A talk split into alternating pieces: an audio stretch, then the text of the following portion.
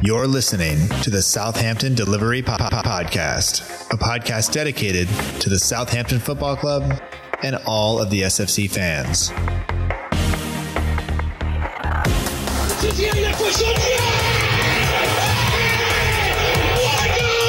If you want to have guarantees, you have to buy a wash machine. Fonte with a scooping header.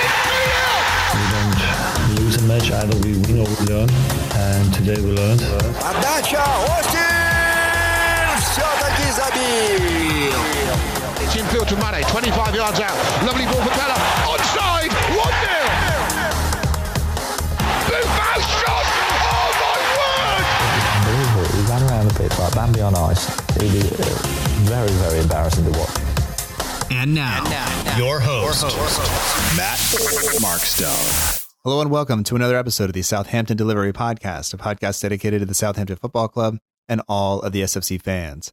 My name is Matt Markstone. I'm the host of the show. No matter where you are, no matter how you may be listening, whether this is your first time or you've been here before, thank you for making the show part of your day. I hope that you enjoy it.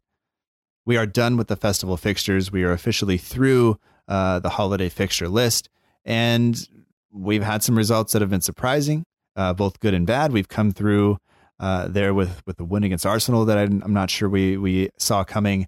Uh, a draw away to Chelsea, a clean sheet, which hasn't happened there at Stamford Bridge in quite some time. So uh, overall, some really good things. But then you know we have the draw against Derby County uh, and and the loss to West Ham, and you start to you know kind of think about where we are exactly. And, and to tell you the truth, I think we're exactly where Hasenhüttl said we would be, um, in the middle of a of a serious kind of issue where we're going to be working to for Premier League survival and his plan is going to take some time and i think it's it, it will all come together uh, but overall you know just results to, aside the fact that we're in the relegation zone even i think we're all feeling pretty good and at least i am and i think it's just because we have a, a plan in place and he's been clear about the plan and that's kind of all it takes for me to to get behind it is that i know what we're doing which is nice um, this is the first episode recorded uh, in 2019 so welcome Thank you for for being here. This is episode 104. It's officially two years of having the show up and running every week, so that's kind of a, a cool thing. And we did a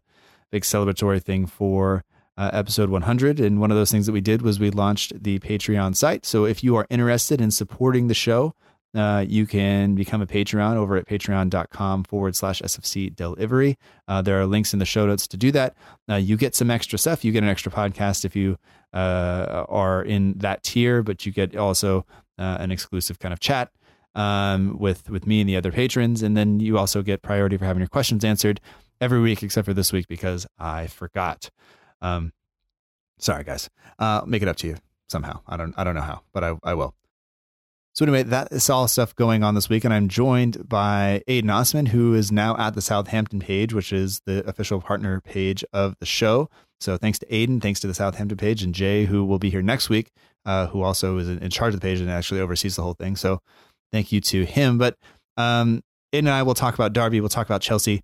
Uh, we'll talk about the departures of Steven Davis. We'll talk about the debuts and some of the youth academy stuff, and that's basically the bulk of the show. Uh, we'll also take some listener questions from everybody um, except for the patrons because I forgot, like I said. So, um, but before we do that, the only thing that I wanted to say uh, or, or, thought needed addressing is the the thing that we've seen with Fraser Forster over the past week, and there have been some notes that came out, and and who knows, you know, the validity of it. Um, but I, I don't want to talk about that. I want to talk about just the fact that even if it's not true, I think it's just a reminder that that all of these guys and everyone whether you're a stay at home parent, whether you have a career that you've always wanted, whether you are kind of feel like you're struggling to get your foot uh, or your feet under you and get settled, or whether you're a kid going to university, it doesn't matter. We're all affected by kind of the things that people say, and and people will argue that you need to toughen up and you need to be, you know, not show that stuff, and and that's that's fine if you want to believe that. But the truth is, is that people, uh, myself included, uh, you know, I, I suffer from depression.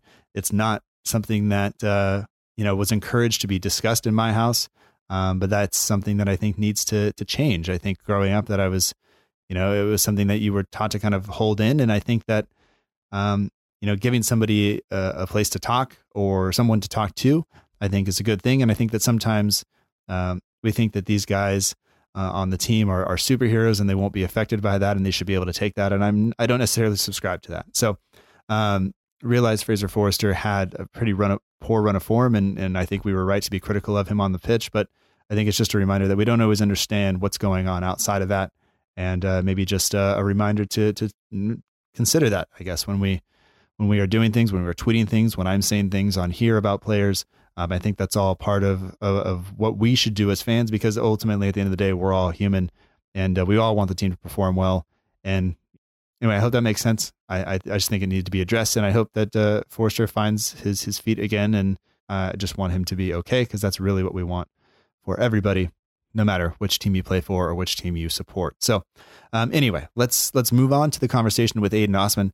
Uh, you can find him on Twitter at Aiden underscore Osman ninety six and on Instagram at Aiden Osman ninety six. The links to those are in the show notes.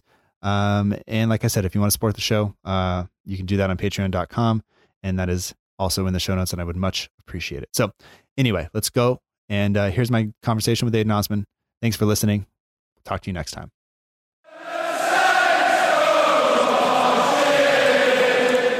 I'd like to welcome back to the Southampton Delivery Podcast, Aiden Osman. You can find him on Twitter at Aiden underscore Osman or on Instagram at Aiden Osman96. Actually, your Twitter handle is Aiden underscore Osman96. So I'll get that right.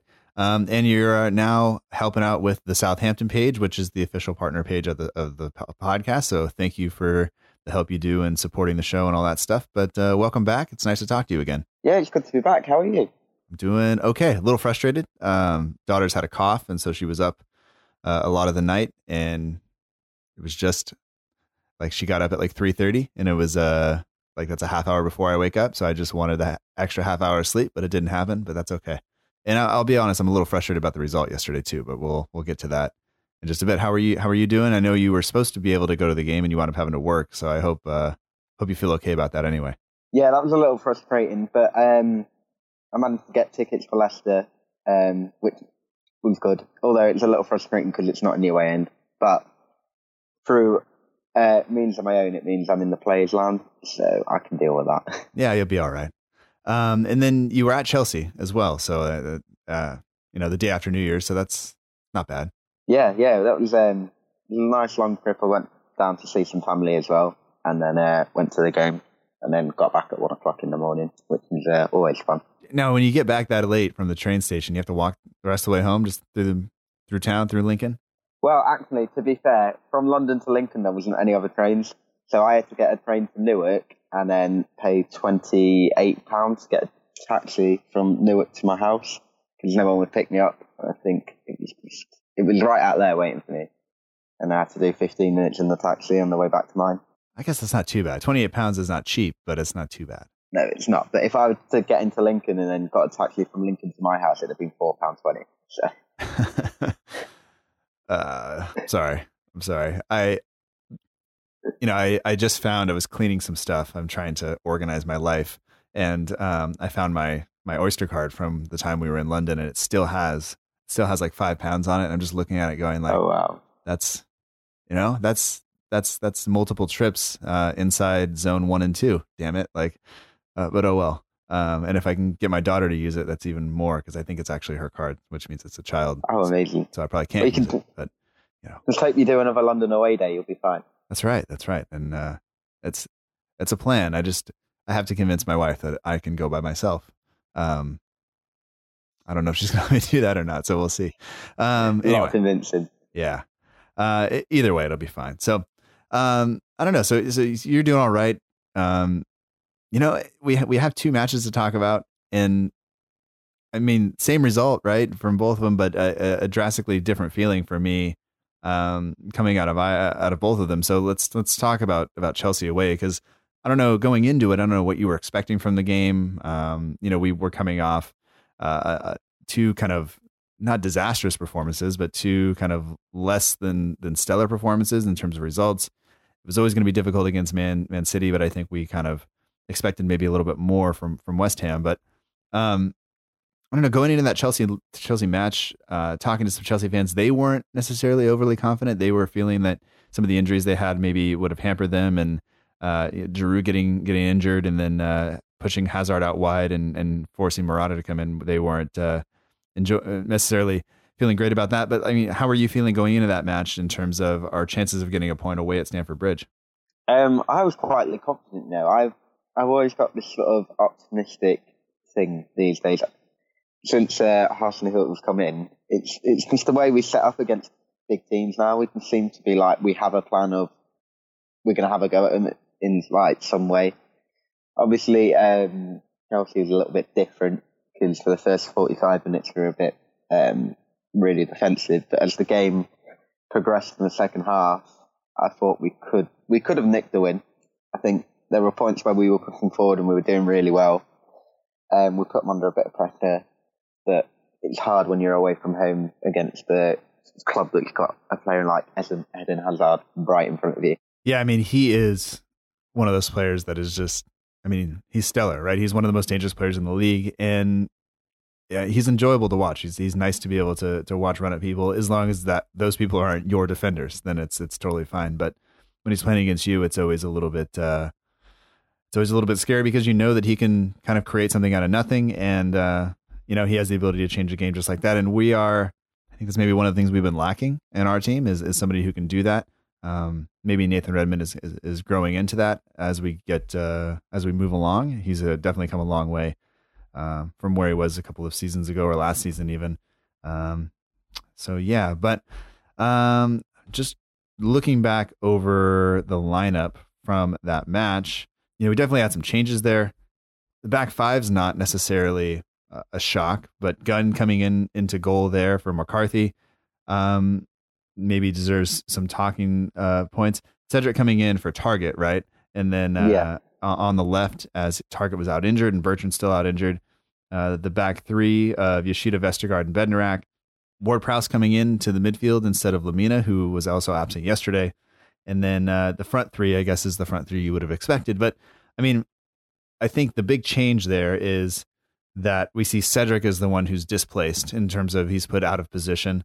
Um, and so I think that maybe is uh maybe that says something about about his future at the club. Maybe Valery is, is what uh, the the manager wants to see. Uh, but then Ward Prowse really taking uh, a role in central midfield, which is one of those things we've talked about where he goes and and what his role is at the club. So, I mean, what did you make about some of those those choices in terms of uh, of who was who was placed where and, and maybe what that says about them? Um, I was a little bit surprised to see Gunn start in that. Um, especially with like such a big high caliber game, I thought he might have waited until the cup preliminaries go. But um, yeah, he came in, he played really well, made some great saves, he was commanding. I think there was a bit of a few minutes to go where he came out of his area, the 18 yard to like head a ball clear. I don't think that's what McCarthy would have done, so he's kind of aggressive in his defensive stature. Um, Cedric, I actually thought Rick played really well in his first game back um, under the new manager. It felt like he had a point to prove. Um, I always feel like when he plays on the left, day, we're a little bit limited because he's not naturally left-footed. Right. So he he kind of has to keep cutting back onto his right foot, so it's kind of predictable what he's going to do. But he played really, really well. Um, Prowse Prowse did okay. Um, he was good in the like in the midfield. His passing as well. He was quite strong as well, which was nice to see. But his set pieces were a bit disappointing, and that's kind of what we associate him with being good at. So didn't know how to interpret that. He was good at the stuff that he's not usually good at, and then he was poor at the stuff that he's usually good at. So I don't, I don't know how that works. But um, yeah, I don't, I don't think anyone in the side played bad. Um, Ings looked a bit lackluster, but then obviously he comes off with a hamstring injury. Right. Um, Long comes on, and uh, no surprise he doesn't score. Um, which was yeah, but he worked hard, which is all you can say about him. But um, I did see him get nutmegged by a David Luiz backheel. So in, in terms of, of, of Ward Prowse, yeah, some of those things that we that he is normally really really good at that we kind of have always said this is all he can do on the pitch. Maybe wasn't up to to what we would would expect from him, but I think the rest of his game, and, and I think Hasenhüttl had said you know, we want to see him be more aggressive and, and use a bit more aggression and, and be a bit stronger. And I think he kind of took that to heart and did it. Um, Ings, I think, was was working through that injury. I think all all game, and I think that showed in his performance. And uh, now he's going to be out for a couple of weeks, uh, according to the manager. So that was that was that. But um, the one thing about Gunn was, you know, we we we have that back three, and none of them are are particularly pacey. And I think Yoshida is probably the fastest of all of them. And now he's out. So I think if if we're going to play that back three, I think it's important that that Gunn be alert and near the top of his box and willing to come for things like that. Um, and of course, we'll say that until he misses one and or somebody slips it by him and then scores on an open goal, and then we'll all turn on him probably. But um, this is, uh, you know, I, I really appreciate that because I think I'm not sure McCarthy would have been. I'm not, I'm not sure that's McCarthy's game. I mean, I think that's a he's a he's a different style of goalkeeper, and um, maybe just maybe Gunn fits the system a little bit better. Although I'll be honest that I've been a, a fan of having McCarthy in goal, and I don't think a lot of the goals that we've conceded have been his fault, but um, fair play to the manager for for making a, a choice to go with uh, with Gunn and give him a, an opportunity. And I think it's, I mean, even given the result yesterday at Derby, I think it's it's worked out uh, pretty well to get in his first clean sheet um, in his first Premier League start. So not not bad, especially against the Chelsea side, who uh, I think everybody expected us to to lose to, and we'd be lucky to get a point. But um, I think overall, the entire team was was really committed. You know, um, you said we were kind of hanging on in the first half, but um, there were numerous times where guys were throwing themselves in front of, of shots to block them and, and things like that. So I think that's I think that's the kind of will and determination that we lost under Hughes that we maybe had. You know, I think back to uh, playing against Arsenal under Koeman, where Forster had that amazing game, but we also had everybody just diving in front of balls and things like that. I, I, I think we lost that over the past couple of seasons, and so it's nice to maybe see that back. But I don't know if you agree with that or not. No, no, I completely agree with that. Everyone was, um, you know, put their bodies on the line. It, they stood up and they've been counted for. Yeah, we kind of lost it at the start of this season. Um, obviously, back in the last season when Hughes come in, I think everyone just pulled together um, to fight for our lives, and I think brought a little bit of it back then. But I think you're pretty much right in saying I've not seen a performance like that realistically since Arsenal away under Koeman, where Forster had that worldie, and everyone's blocking everything on the line, and there's like oh, all eleven men in the box defending the corner and all the rest of it.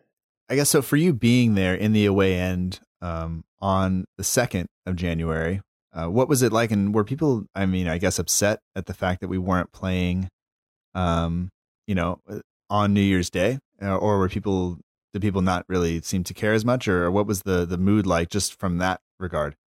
I think everyone that went was sort of like, here we go, we've just got to get behind the boys from minute one, and hopefully we can get something. I think we all went out of more of hope to get something than expectation.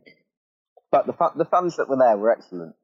I mean, bar granted, probably the Anglican chant, which would never be sung again in the history of English football. Um, yeah, they were excellent. So I can't I can't fault anyone that went really because we all went. We all, you know, we all sat there on a. It wasn't exactly warm, but it wasn't exactly cold. We were all stood there. Um, you know, I think the home atmosphere was a bit iffy, which um, which got our atmosphere going a little bit better. I mean, I think it meant the players could hear us a bit more. Mm-hmm. So I think that really helped them. I think there were points where we got behind the players, especially when they were going forward and pressing it. You know, the, fun, the fans tend to got behind them, and the players seem to pick up a little bit more belief, which shows how important our support can be over the rest of the season. Looking through the match, I mean, was there were there any real moments that that stood out to you that that we should focus on, or was it kind of just a really good defensive performance and and you know not much going forward, and we're okay with that because we got a point, and I think we all felt good about that at that point. Um, yeah, it was a really solid defensive performance. We're all um, be proud of that. There wasn't much going forward. I think one of the talking points. I don't know if you saw it when you were watching the game live, but we had a free kick about I don't know. Probably. Do you remember when we had that free kick against United and Cedric curls it into the top corner? Yes. We had we had a free kick in exactly the same position at Stamford Bridge and Cedric's obviously playing, so he's stepped up like, oh yes, you know, I bagged the last one, this is mine, and um, there was a little bit of a scuffle between him and Prowse over who was going to take it, um, which ended in Redmond carrying Cedric away because it was like, no, this is Prowse's, um, only for Prowse to go and hit the free kick into the wall. So I, I think I think that probably went a little bit under the radar. but I don't know. You can't you can't really fault Cedric for saying I want to take it, considering how emphatically he took the last one. Yeah, yeah, uh, and you know maybe that was because Ward Prowse wasn't on the pitch that time. You know uh, when when he took that, and I don't I don't know. We we see this all the time. It seems like when when there whenever there's an argument over a penalty or something like that, and then the guy doesn't put it away. Um, there's you know there's there's always a little bit of a hangover from that. But obviously this wasn't a penalty. This is something much different, and I don't know. It's it is what it is. But it, the the likelihood of Cedric hitting that shot again, I you know I don't very think high, so. and it, well, very low even. Not very high, very low even. Yeah, Yeah. but but you that's never a- know. Stranger things could happen. That could be his special ability. We've just never seen it for the past three years. It's true. It's true. Um, but I mean, uh, some of the things that I have written down about the game were just, you know, they were well drilled, they were hardworking, and I thought uh, one thing that we needed to point out was was Valery just having an outstanding first half and and really an entire uh, outstanding match, and and that's one of the things I actually wanted to talk about was playing in this this back three, back five with the wing back and and stuff like that. I I've thought Valery has been really really impressive. I haven't been as impressed with him or even uh, Targett in a back four, which I think we'll come to when we talk about uh, Derby from yesterday. But um, I, I thought that the whole team worked hard and everything else, but I thought Valery really stood out as as a player who deserved some some recognition for his performance, uh, as well as Angus Gunn, who I thought was also, um, you know, pretty good. Uh, and the one thing you mentioned about Cedric constantly checking back onto his his favored right foot, there were a couple of times where his left foot would have been ideal in terms of there was an opening for a cross, and he just doesn't have the confidence in it, and so he he do, he doesn't do it, and and sometimes you know it wasn't. There were a couple of opportunities where he checked back, and then the cross was blocked because he gave the defender that the chance to recover. Um, I don't know. I thought the only real time that we were really threatened was uh, when Fabregas came on, and he was kind of finding ways to play passes through our, our midfield and through our defense. But luckily, um, Morata uh, can't stay on side. So there we go. Although I've seen the replay of that, I'm still not 100 percent sure whether he was off. It looks it looks so so tight. I can't I can't. Even now, I'm looking at it thinking I'm glad he's given it offside, but looking down the line, I'm just he must be literally centimeters offside. Yeah, I'm not sure he was, but hey, sometimes sometimes the calls go your way and you just got to go with it. And Yeah, I- I think that's one of those things where, or one of those instances where even if we had VAR in place, whatever the linesman gives is going to stand because there's not going to be conclusive evidence one way or another, you know? And so, um, because we didn't have VAR, I think, I think, you saw, I think there were some instances over the World Cup where the, you, you err on the side of, you let the play go. So you let, you let Morata score and then you go check it. And I think had that happened, they would have let the goal stand. So I'm happy that the guy that we didn't have VAR in this instance, he raised his flag. It's called off. We move forward and, and we, we we go out with a point because I don't think we were, you know, probably scoring a goal that time. It didn't look like it. No. Maybe maybe it changes, but I think the whole game plan was to go do what we did. And um, overall, really really happy with that.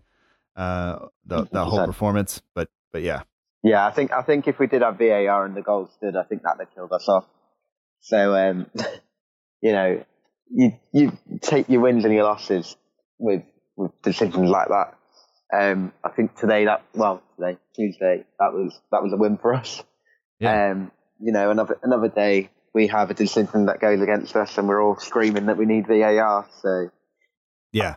Uh, We, I think we always want what suits us, right? We always want what's what, what means the best for us, and I think that's totally. I think that's fine. It's just how life goes. So after the game, uh, one thing that, that was was shown was that Steven's 50th uh, Premier League appearance. So you know, congratulations to him. Uh, didn't realize he had played that many matches for us, uh, but I guess over the past couple of seasons with injuries and stuff, he's been he's been in and around the team a lot. So uh, that's pretty. uh, It's good for him. Um, but Yoshida's gone now to the Asian Cup, so he'll be gone for I think over a month.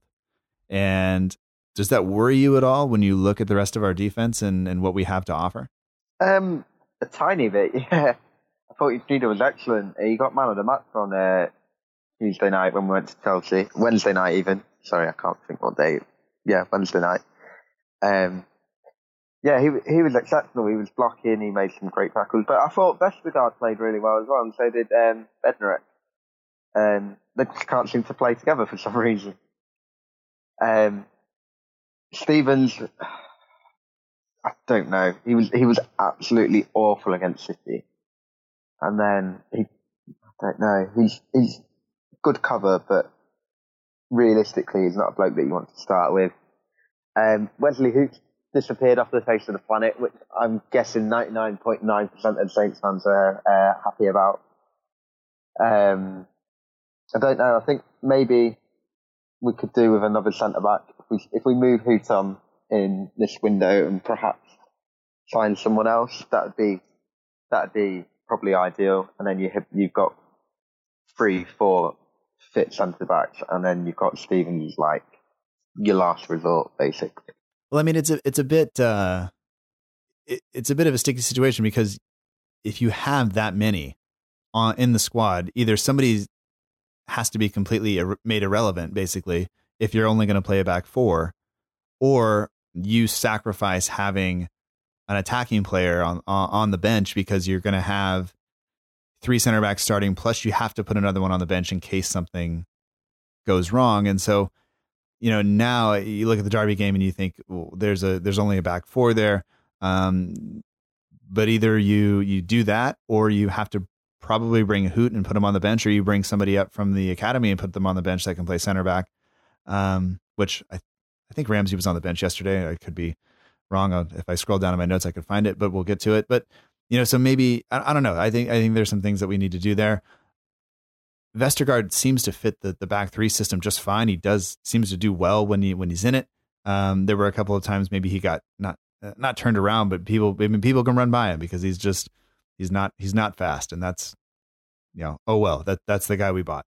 But what he he, he makes up for that with his size and stature, like aerially, defensively, he's exceptional, Sure, and and he's strong. So like when, when the ball is whipped into a box, he's great going forward and going back because you know nine times out of ten people will win that header. Yeah. And I think that's what we've missed since uh, Van Dijk left. and, and at the same time, one of the things that was uh, pointed out to me when we got him um, by by some people who had watched him uh, intently in the Bundesliga was the fact that he positions himself well, that he can he reads the game pretty well, and he puts himself in good positions because he knows he doesn't have the pace, and so he he kind of makes up for it uh, just w- with his thought process and things like that. And so I, I think I, I don't I don't think we can really complain about anybody uh, during that match, but we'll get to, to the Derby match um, after that. And the unfortunate kind of thing coming out of all of this um, was that now we wound up in the relegation zone because of the Burnley result.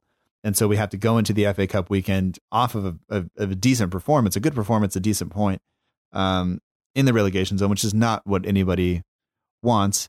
But I think we came through a really difficult December with, with putting Hasenhüttl in a really difficult situation, even and we've we've come through it. I think uh, about as well as we could have. I think. Yeah, I think you're spot on. We picked up seven points out of six games. Obviously, um, we didn't pick up points against teams that you expect us to, um, which was a nice change in the sense that we picked up three against Arsenal, one at Chelsea, and then three at Huddersfield.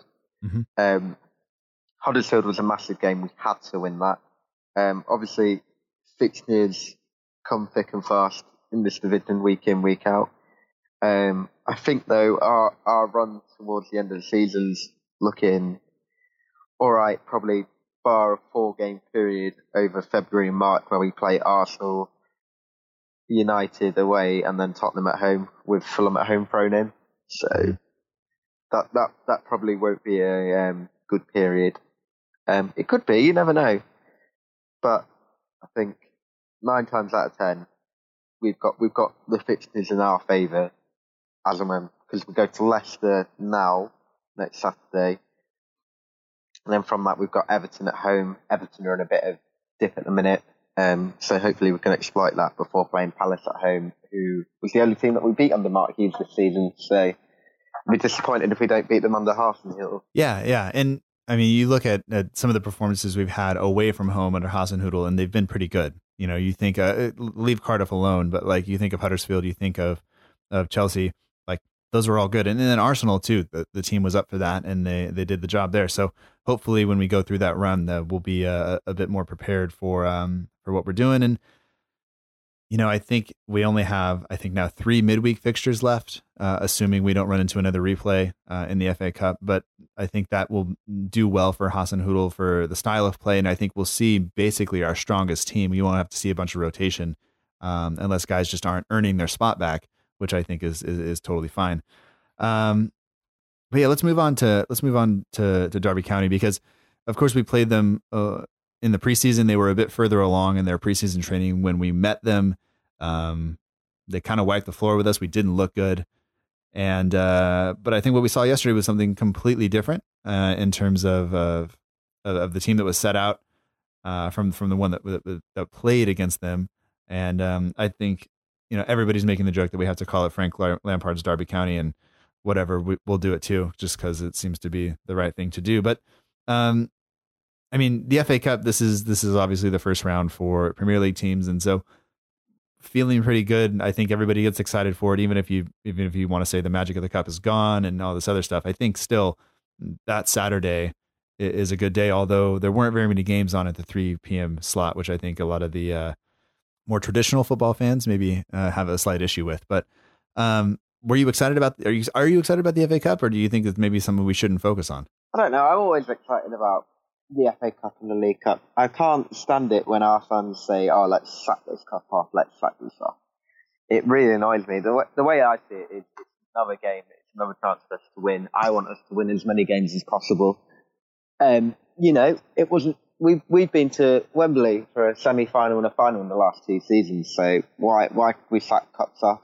I mean, it's clear it's clear to see that we're going in the right direction in those competitions. Um, you know, we're very we were very unfortunate not to pick up a trophy under Puel. Um, you know, you you can't sack the competition off because it is a chance for silverware. I think just because the top four take their foot off the gas a little bit on it in the top six, you know, it doesn't mean that clubs like us couldn't have a go or couldn't get up, up behind it. Because realistically, it's going to be very, very, very hard for us to do a Leicester. And yeah, all we can say, oh, let's try and crack the top again and get European football. But winning a trophy, doubling it, because if you win, if you win the cup, you're in automatic um, Europa League next season anyway. So I d- I don't see any reason why we couldn't try and win it yeah, I, I think maybe the only real argument I could see for maybe not taking the competition as seriously is saying that, you know, Premier League survival in terms of the financial well being of the club is is super important. And I guess the the momentum there was no there was no momentum or carryover from from FA Cup wins last year to league form, you know, and so I think that maybe that might be some of uh, of what people are talking about. But I I'm saying this I, I, guess as a as a fan with a different perspective because I'm not you know the the Wembley experience for me is just waking up at a different time and watching the game. You know, it's not it's not the same as is what the fans that go week in week out the the fans who are at Derby County, the fans who went away to Cardiff, the fans who change plans so they can get to Chelsea.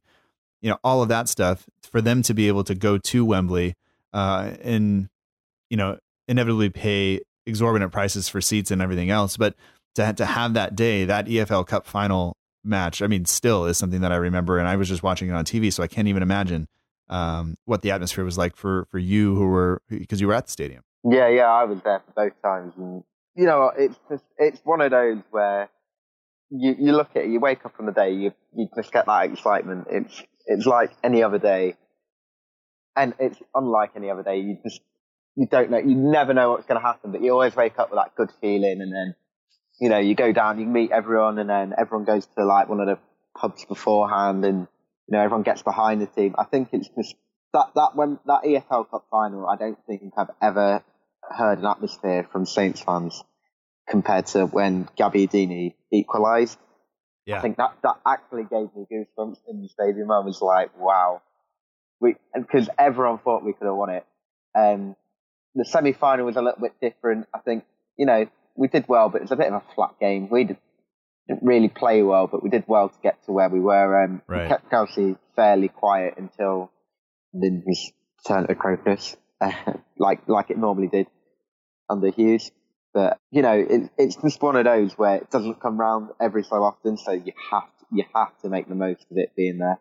Yeah, yeah. and it, you definitely shouldn't take it for granted just because it's happened two years in a row that this is what happens. You know, this is is something that doesn't happen very often, we've only ever won you know one major trophy. So to give yourself the chance to do that, I guess, is always something you should you should take seriously. Um, and and judging from the lineup yesterday, uh, Hasenhüttl had mentioned that it would be a team that would fight, a team that would have energy and things like that. And I don't know if I can say this, but it, it seemed like maybe this is the first time that we didn't quite have that. Um, West Ham aside, because I think we were just tired.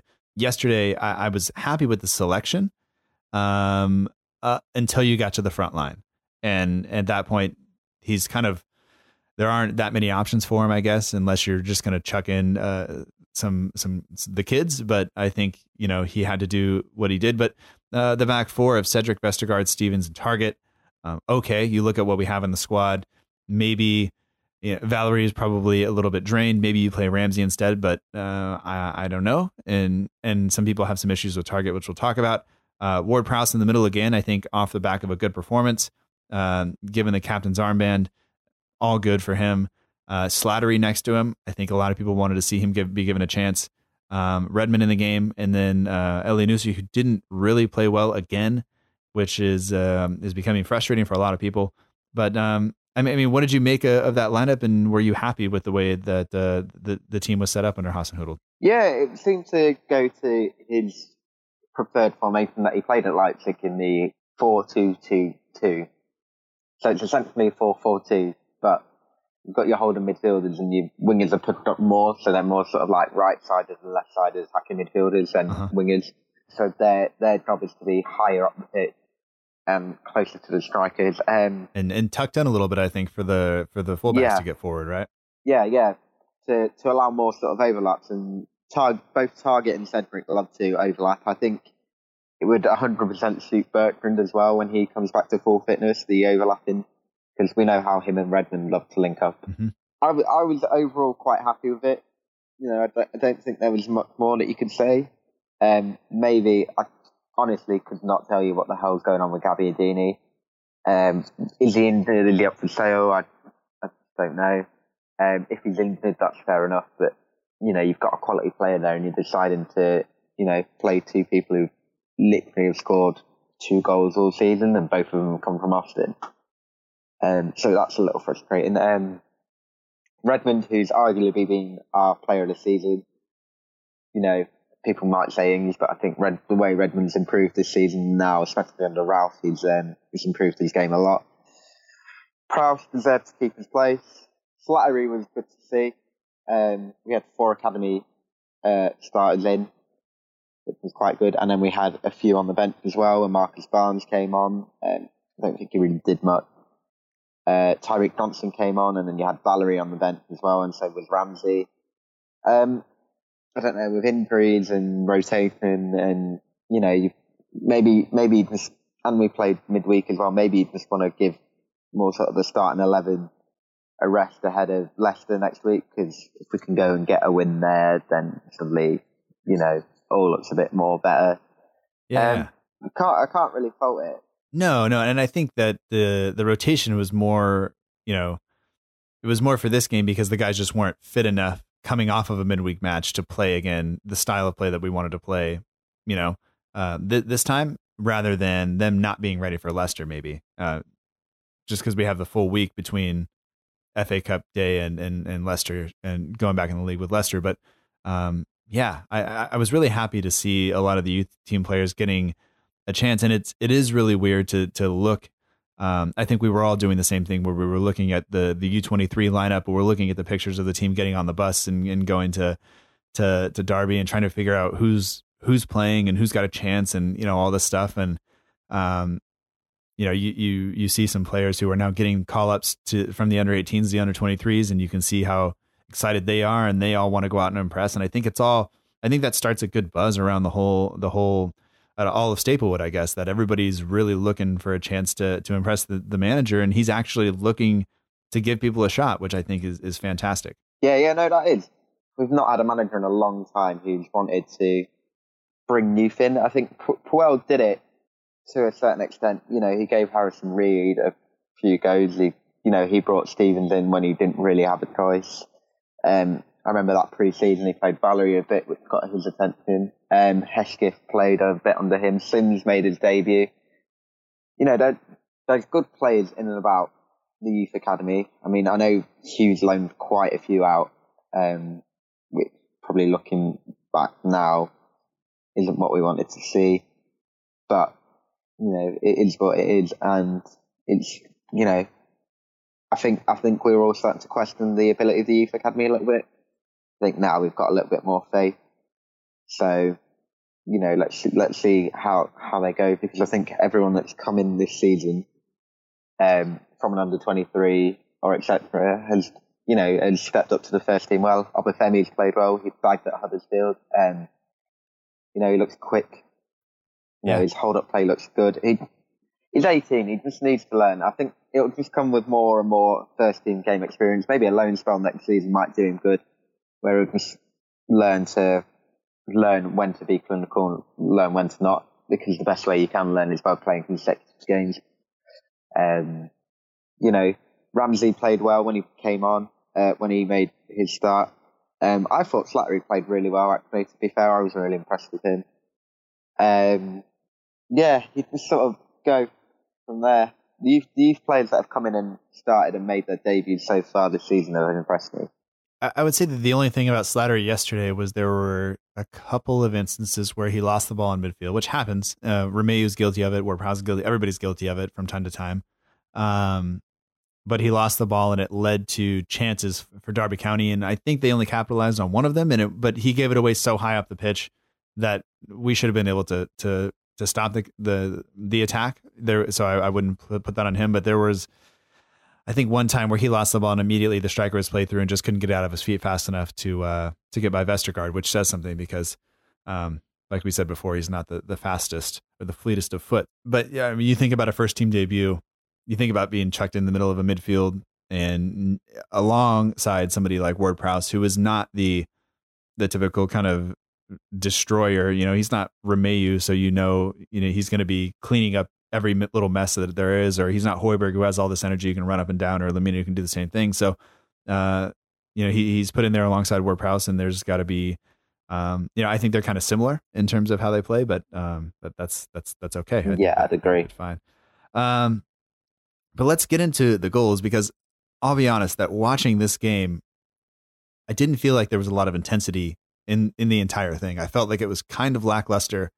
Um, Redmond, I don't know if they're going to give him the goal officially or not. Uh, we'll see. But he scores to open the game, kind of in the fourth, third or fourth minute. Um, it looks like it's going to maybe could just go in off the post on its own, and then the the Derby captain turns it into his own goal. So we're up one nothing. And and really after that, I only have one, two, three, four, or five real points of of that I've even written anything down about because I just felt like I was watching a game where the ball was going back and forth and everybody was running around, and that was kind of it. Yeah, what I th- I think it probably it probably wasn't a high intensity performance. It was more sort of a control performance. Um, this is especially what this is what I heard a lot on the highlights as well. That we we seem to be in control of the game quite quite a lot. I think it's two 0 as well. If we'd have got one more one more goal, the game would have been killed off. Um, led from a mistake to to get there first, and then the second one was an emphatic finish from Lawrence. But you know, he's a quality player who can do that at that level. Um, but yeah, you're right. We didn't really have much intensity. We didn't really need to have much intensity, though. I don't think Derby came at us with much intensity either. Right. Um, it's it was just one of those where it was because it wasn't a high pressing Premier League team that play in certain style or way. We can we can probably take a more controlled approach to the game, and I think we did that well. You know, we we have an extra game now, which you know people might see as a bad thing, but it brings Højbjerg back for Everton. So that's true. In my eyes, it's a tactical masterclass. That there, that's the. Uh, I think that's the silver lining in it all. And and what I could say is that the I would say the end of the first half, um, after we went up, it was a very kind of professional performance, and that we we managed the game really well, even if we didn't have you know all of the intensity that we would associate with uh, the team in, in, recent weeks. And going into halftime, one nothing. It's not the greatest scoreline, but it's it's fine, and I felt really comfortable with it. Then we opened the scoring Redmond with an absolute an absolutely beautiful goal uh, to to open the second half. And I felt like after that, though, the performance shifted a little bit. It went from us having control and just being kind of professional about carrying out, um, passing the ball and, and doing the right things. I felt like we lost our shape a couple of times um, on both goals. You, you see Stephens is way forward on one of them, kind of making a run, and then we lose the ball. Um, and I don't think they actually scored on that one, but uh, I just think they they passed through us just way too easily because I think we just took our foot off the gas. And I think that that once they got the first goal back, there was no way for us to turn it back on. Like we had we had made that mistake of of kind of letting off, and then all of a sudden Derby were back in the game and they were hungry for it, and and we couldn't do anything about it. And I think maybe a little bit of, of something to do with the the lack of intensity was was Derby had that stadium that was only ha- not even halfway full. I don't think um, there was a whole right. end of the stadium that wasn't even that wasn't even, that where nobody was seated, and I think that that I mean all that you can just imagine all the intensity just draining out of that uh, end of the stadium because it, the atmosphere just wasn't there. Yeah, no, it's it's weird. I I don't even know because I looked at the ticket prices; they weren't actually that bad. I think if I if I was have gone, it'd have been like seventeen pound for me or something like that. I think season ticket holders um, were able to buy a ticket for about a tenner if they bought it before a certain date. Um, so you know, we we could have quite easily done our bit. Um, for them, I don't know. The, their their fan base isn't really great, is it? I mean, it's good for a championship club, but you know, you have to you have to be there all the time. I don't care whether it's a cup game or not. I want the, the ground to be full. Um, in in regards to taking our foot off the gas, I think that's partly true. And then I think at 2 0 down, Derby, Lampard's probably gone and said to Derby, um, well, you've got nothing to lose now because you're already losing. You may as well go and give them everything. And then if we concede, you know, it's no real loss because we're already losing as it is. You know, and when Derby does go and get the first goal, um, I have the, I took some screenshots of of the Southampton FC Twitter account. And at the time that I did it, it was about 20 minutes after um, after they had actually scored uh, the first goal. And it says Jack Marriott finds the bottom corner to cut Saints FC's lead in half, 2 1. Nine comments. Like, you know, and, and generally on Twitter, you look, um, you know, if you talk about people getting ratioed, which means they have way more comments to the to the number of, of likes and, and retweets, because generally likes and retweets are are signs that people agree with you, whereas comments are generally signs that people are disagreeing or are unhappy with the post. And you go to the next goal where it says it's a superb strike from Tom Lawrence to level the score.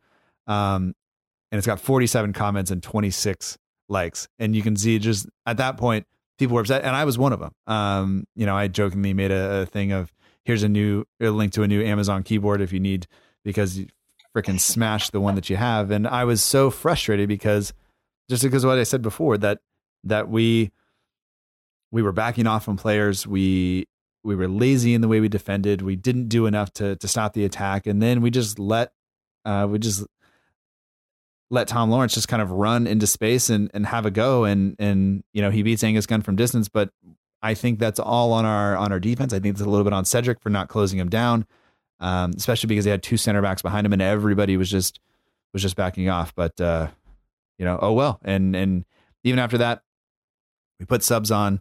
Johnson comes on, Barnes comes on, uh, uh, unable to really affect the game, and and now we're we're moving on, and we have a replay in in something like nine or ten days from the time of recording, and it's just the way it is.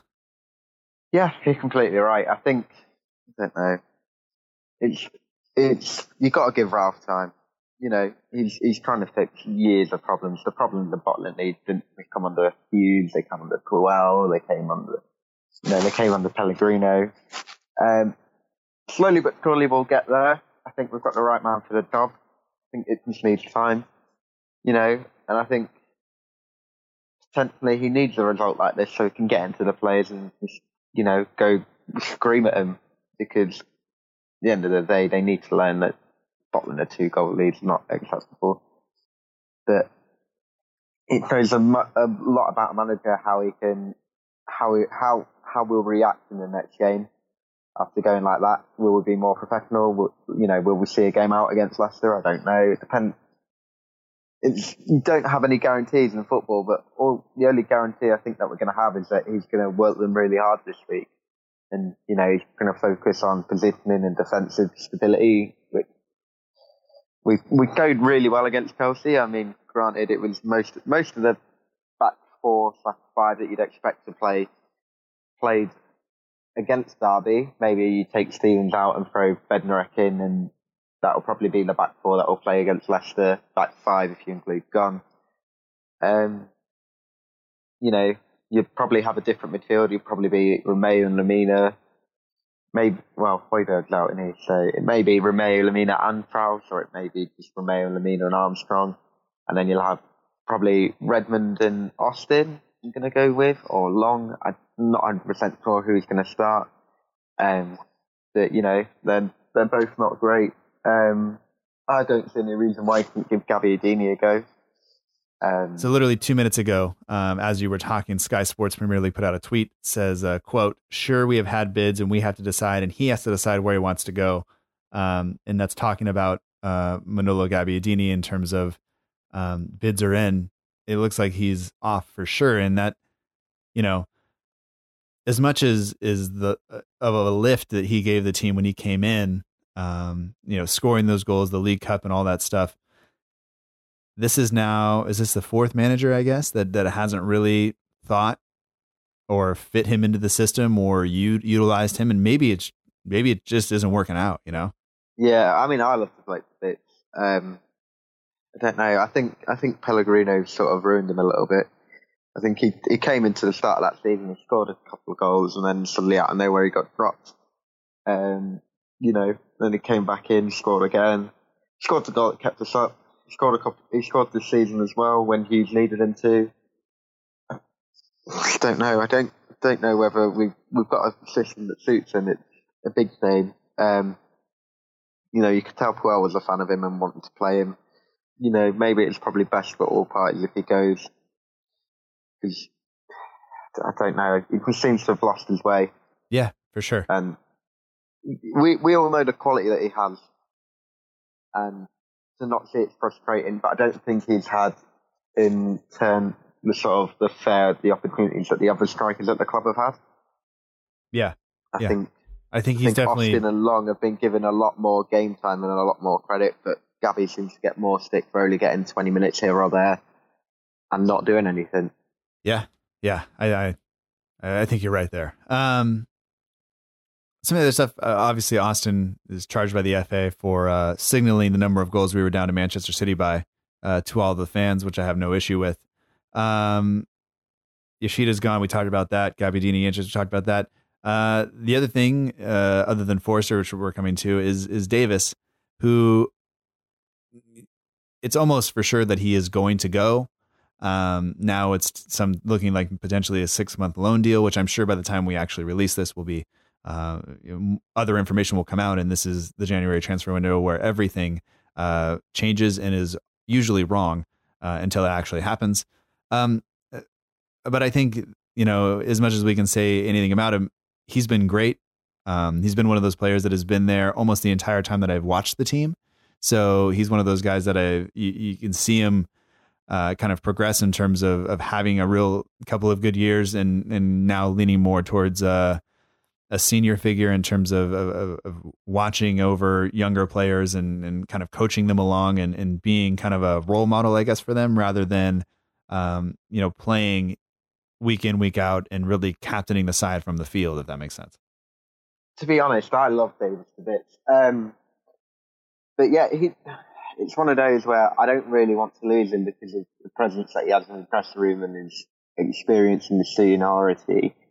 But at the end of the day, he still plays for Northern Ireland every every time they play.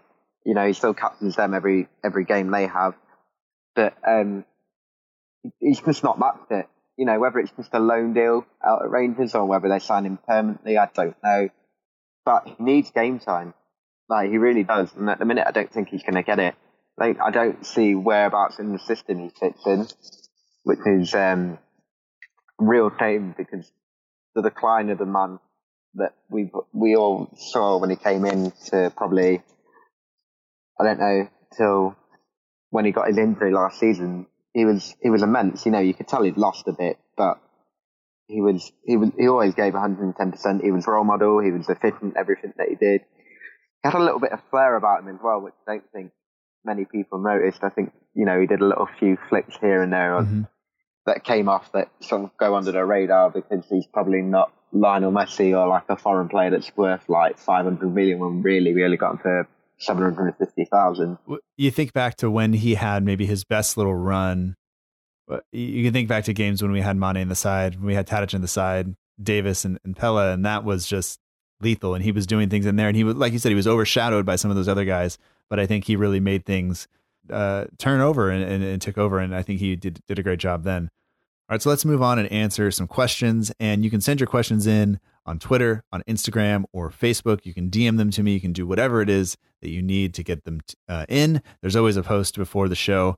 And if you are a Patreon member, uh, which you can do at patreon.com slash SFC delivery, you get priority for answering your questions on the show, except for this week because I forgot to post it on the Patreon site. So I apologize. Uh, you know, great way to start the new year, I guess, by uh, setting the expectations low for me actually remembering remembering to do my job. Um, but I apologize. So we have a number of questions here, so we won't obviously answer them all, but we can pick some that we we really want to get to. So, uh, Aiden, you're looking at them. Uh, we'll start with this one, and then you can look over the ones that you uh, you, want to actually address here. So, uh, Dan, who's at Holy Hoiberg, says if you could take, I'm, I'm paraphrasing here, if you can take one of these ladies to coffee, uh, who would it be? Lily James, Emma Watson, or Rachel Riley? Riley? Um, I had to actually look two of them up because I didn't know who they were. uh, I wanted to make sure they were not some sort of uh, foreign escort lady, but they're not. So um, that's nice. So who uh, who would you want to take to coffee if you could? Um, what? I don't even. I haven't really thought about it. Probably, probably have to be Emma Watson just because I fancied her when I was younger. So you know, and then at least I could say I've gone out for coffee with, with someone from Harry Potter as well. Isn't she a Chelsea fan? Is that who she? Is? I don't know. I know. I don't know. Some. I've never actually seen what who she supports. It says uh, Emma Watson, Chelsea. Yep, I decided to support Chelsea. Well, that's great. Oh. Well, not her anymore then. That's all right. That's all right. Um, all right. So so actual kind of kind of questions here.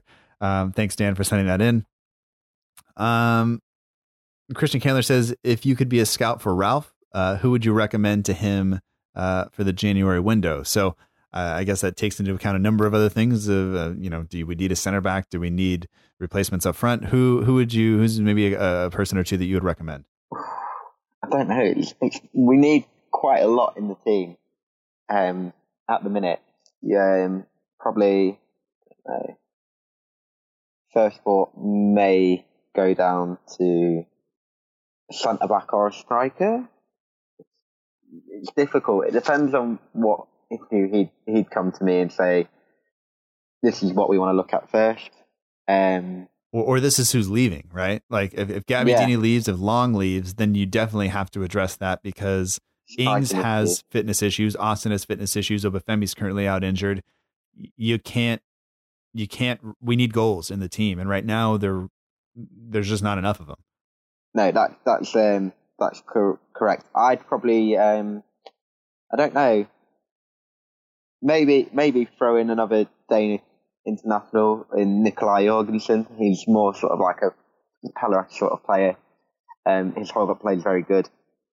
Um, he's very good aerially, and then maybe maybe have him as a different option because at the minute I don't feel we have that option in the squad. Um, obviously, especially with Carrillo out on loan.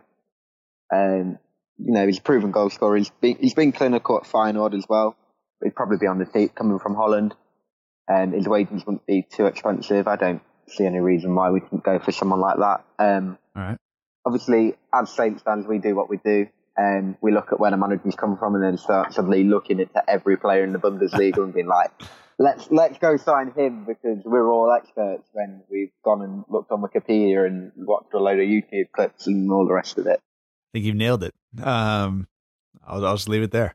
Um, the similar question came from Albin uh, Jason, uh, who uh, asked who who we think we should buy. So that's that takes care of that one as well.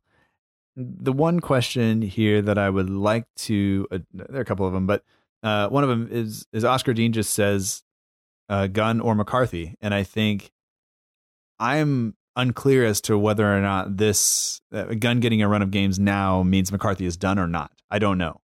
Uh, I don't know how you feel about it, and I don't know if, I'd be happy about that or, or not, or or how this works.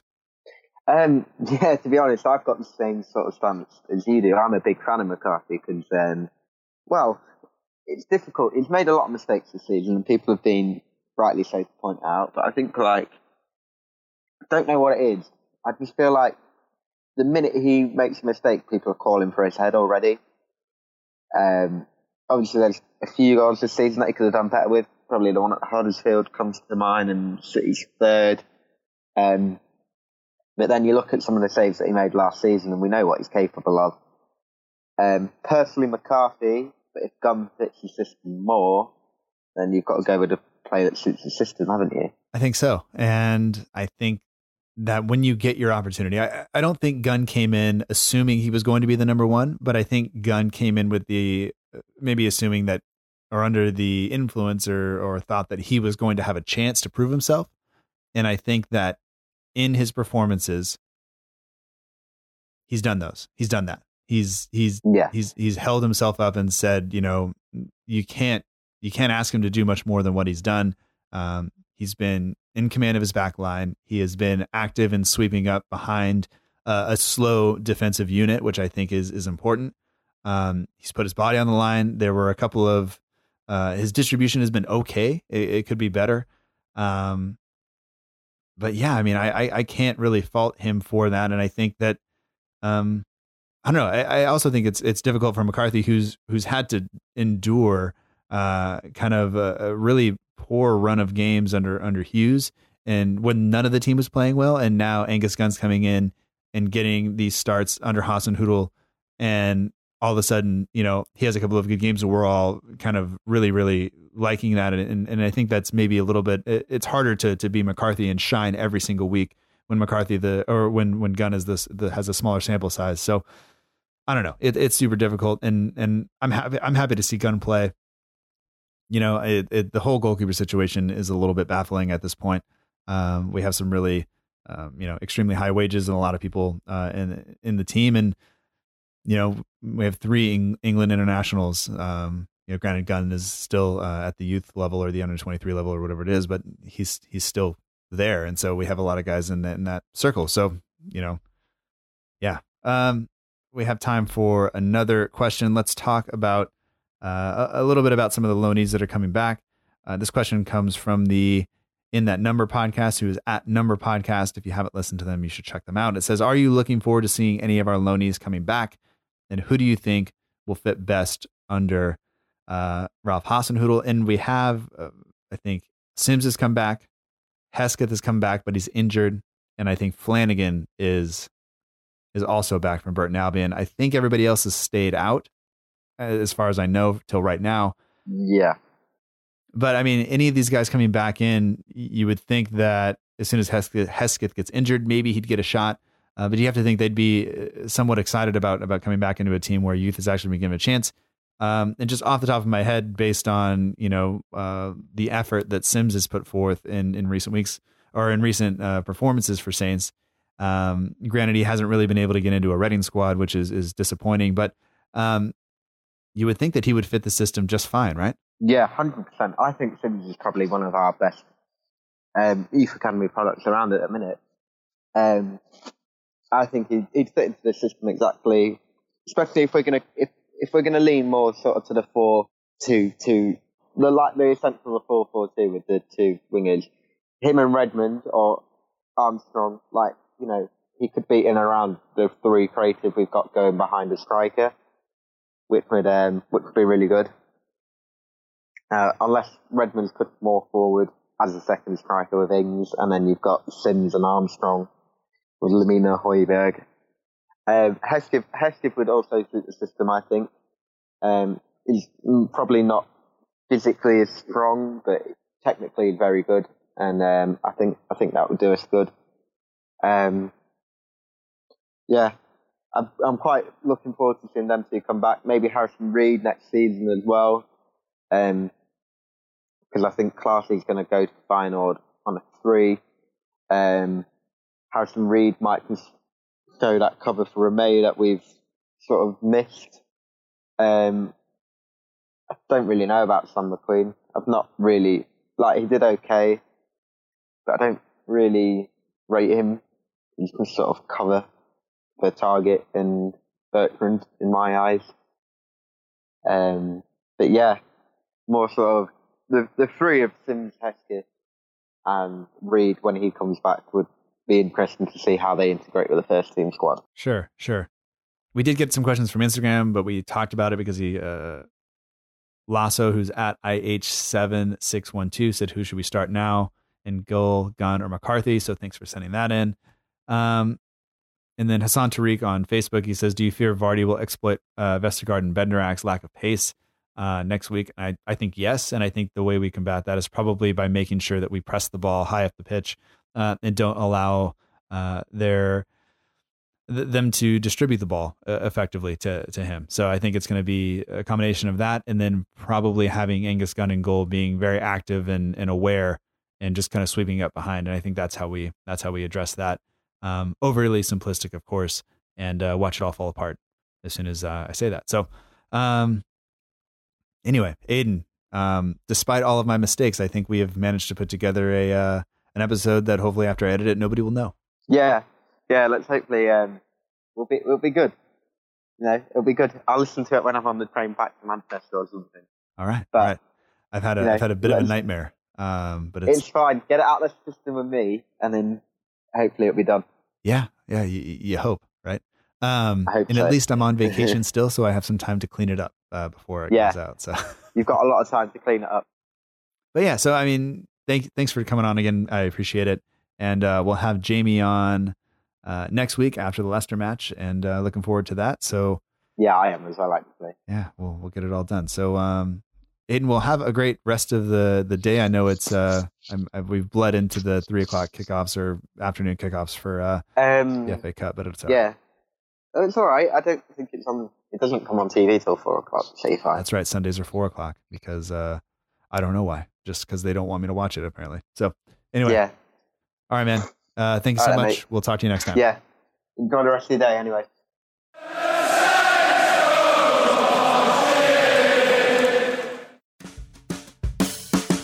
And that does it for episode 104 of the Southampton Dellivery Podcast. Thank you so much for joining us. I hope that you've enjoyed it. Special thanks this week goes out to Aiden Osman. You can find him on Twitter and Instagram.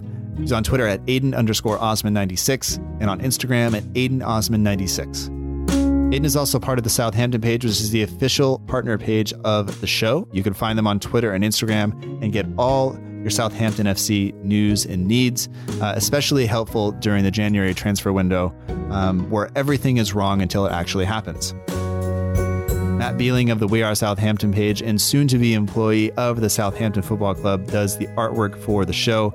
Matt was on episode 100 to help me bring in kind of uh, I don't know triple digits, and uh, he's been he's a great guy. So if you don't follow that page, if you are not up to date with his edits, um, you should do that because I think it is uh, something that I've I've really enjoyed and I look forward to. And I also just really appreciate his work after touching Photoshop and not knowing what the heck's going on.